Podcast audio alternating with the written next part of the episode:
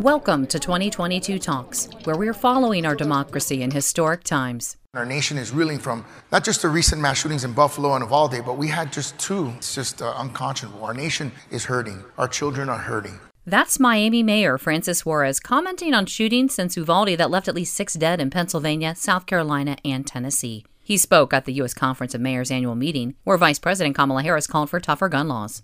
No 86 year old should fear for her safety to go to the grocery store. No nine year old should be afraid to go to school. And no 18 year old should be able to buy a weapon of war. A package of gun control bills is expected to reach the House floor this week. Bipartisan Senate negotiations are focusing on reforming gun rules and investing in mental health.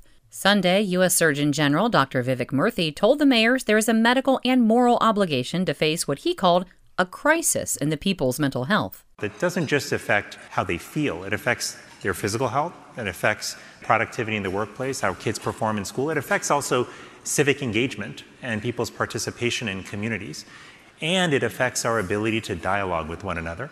Murthy called for increased access to treatment and more investments in prevention. The House Select Committee is gearing up for its first public hearing set for primetime Thursday. Democrat Adam Schiff of California hinted more details will come out about the run up to the U.S. Capitol attack on January 6, 2021.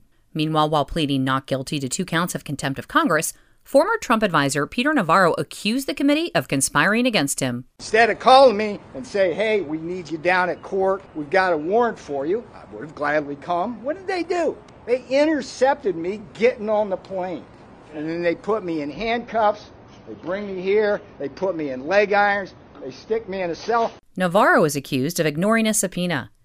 In election news, hedge fund manager David McCormick conceded the Pennsylvania Republican Senate nomination to TV doctor Mehmet Oz.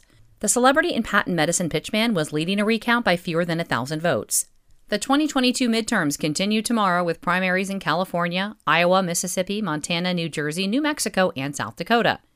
Maine holds its primary on the 14th, and Governor Janet Mills says they are on heightened alert to keep their elections safe. From combating misinformation to advancing new cybersecurity protocols, voters must be able to make informed decisions and have faith in the integrity of the voting process. Our very democracy is at stake. In an ABC News poll, voters say the top three most important issues for them now are the president's handling of the economy, inflation, and high gas prices. In all three areas, a majority disapproved of Biden's performance. I'm Mary Sherman for Pacifica Network and Public News Service. Find our trust indicators to support transparency and accuracy at publicnewsservice.org.